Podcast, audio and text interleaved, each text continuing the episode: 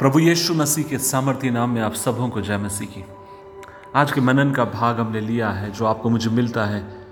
निर्गमन की किताब, अध्याय सत्रह, उसकी सात आयत। Book of Exodus chapter seventeen the seven और मूसा ने उस स्थान का नाम मसा और मरीबा रखा, क्योंकि इसराइलियों ने वहाँ वाद विवाद किया था।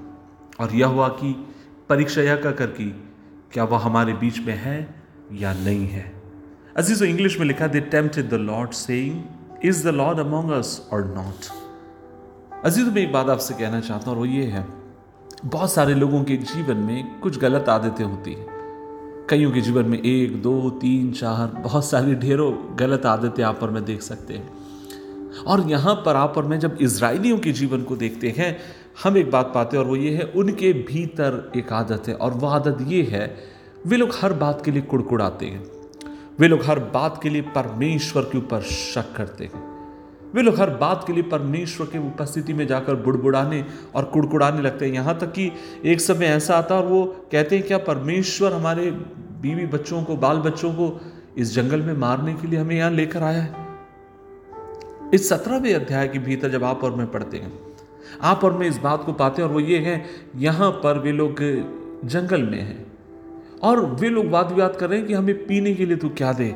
हमें पीने के लिए तू पानी दे। क्या तू हमें मारने के लिए लेकर आए? और बहुत सारी बात वे लोग कुड़कुड़ाने लगे। उसके सत्रह के तीन पद में लिखा है, फिर वहाँ लोगों को पानी की प्यास लगी और तब ये कहकर मूसा से बुड़बुड़ाने लगे, तू हमें हमें बाल बच्चों और पशुओं समेत प्यासा मार डालने के लिए मिश्र देश से क्यों यहाँ लेकर आया? अजीजों न केवल वो मूसा के ऊपर सवाल उठाते हैं, वरन आप और मैं सातवें पद में देखते हैं, वे परमेश्वर के ऊपर भी सवाल करते हैं कि क्या परमेश्वर हमारे बीच में है या नहीं है।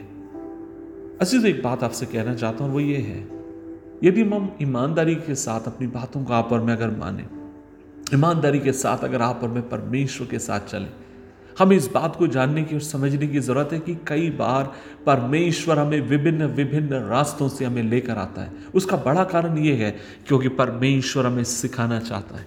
जीवन में बहुत सारे वो आपको मुझे अनुभव देना चाहता है। जीवन में ऐसी बहुत सारी गवाहियों को वो आपको मेरे जीवन के ऊपर उंडेलना चाहता है। लेकिन आपको मुझे चाहिए कि आप और मैं उस बात को समझने वाले हों।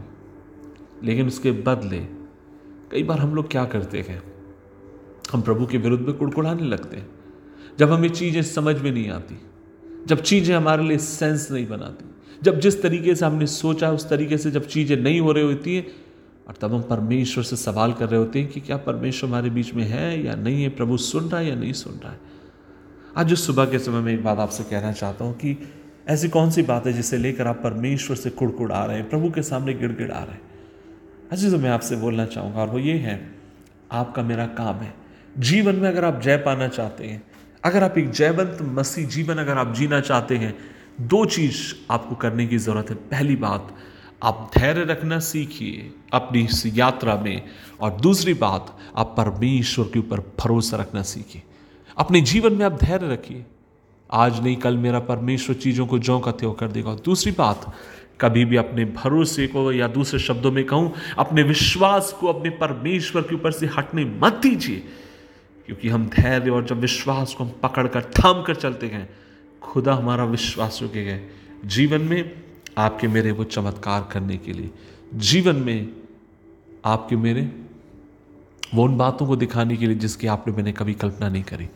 यदि आप किसी बात को लेकर आज दुखी हैं, कुड़कुड़ा रहे हैं, परमेश्वर से और उसके लोगों से, क्या प्रभु से कह सकते हैं कि प्रभु आप मुझे माफ़ करें, क्षमा करें और मुझे अनुग्रह दीजिए कि खुदाउन में अपने जीवन में एक ऐसा इंसान बनूं जो जीवन की हर परिस्थिति में, हर बात में तुझे धन्यवाद देते हो और तुझे धन्यवाद देने वाला हो।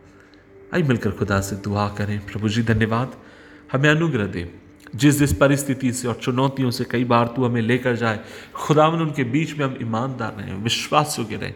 प्रभु जी, मुझे नहीं मालूम मेरे भाई, मेरी बहन, सुनने वाली मेरी माँ और मेरे पिता किस तरीके की चुनौती से होकर जा रहे हैं, लेकिन मैं एक एक के लिए दुआ करता हूँ, यीशु के नाम में आपका जोरावर हाथ उनके ऊपर एक एक को हिम्मत दे बल दे कि वे तेले जी सके। मुझे हिम्मत दे। यीशु मसीह के नाम से मांगते हैं। आमीन आमीन आमीन।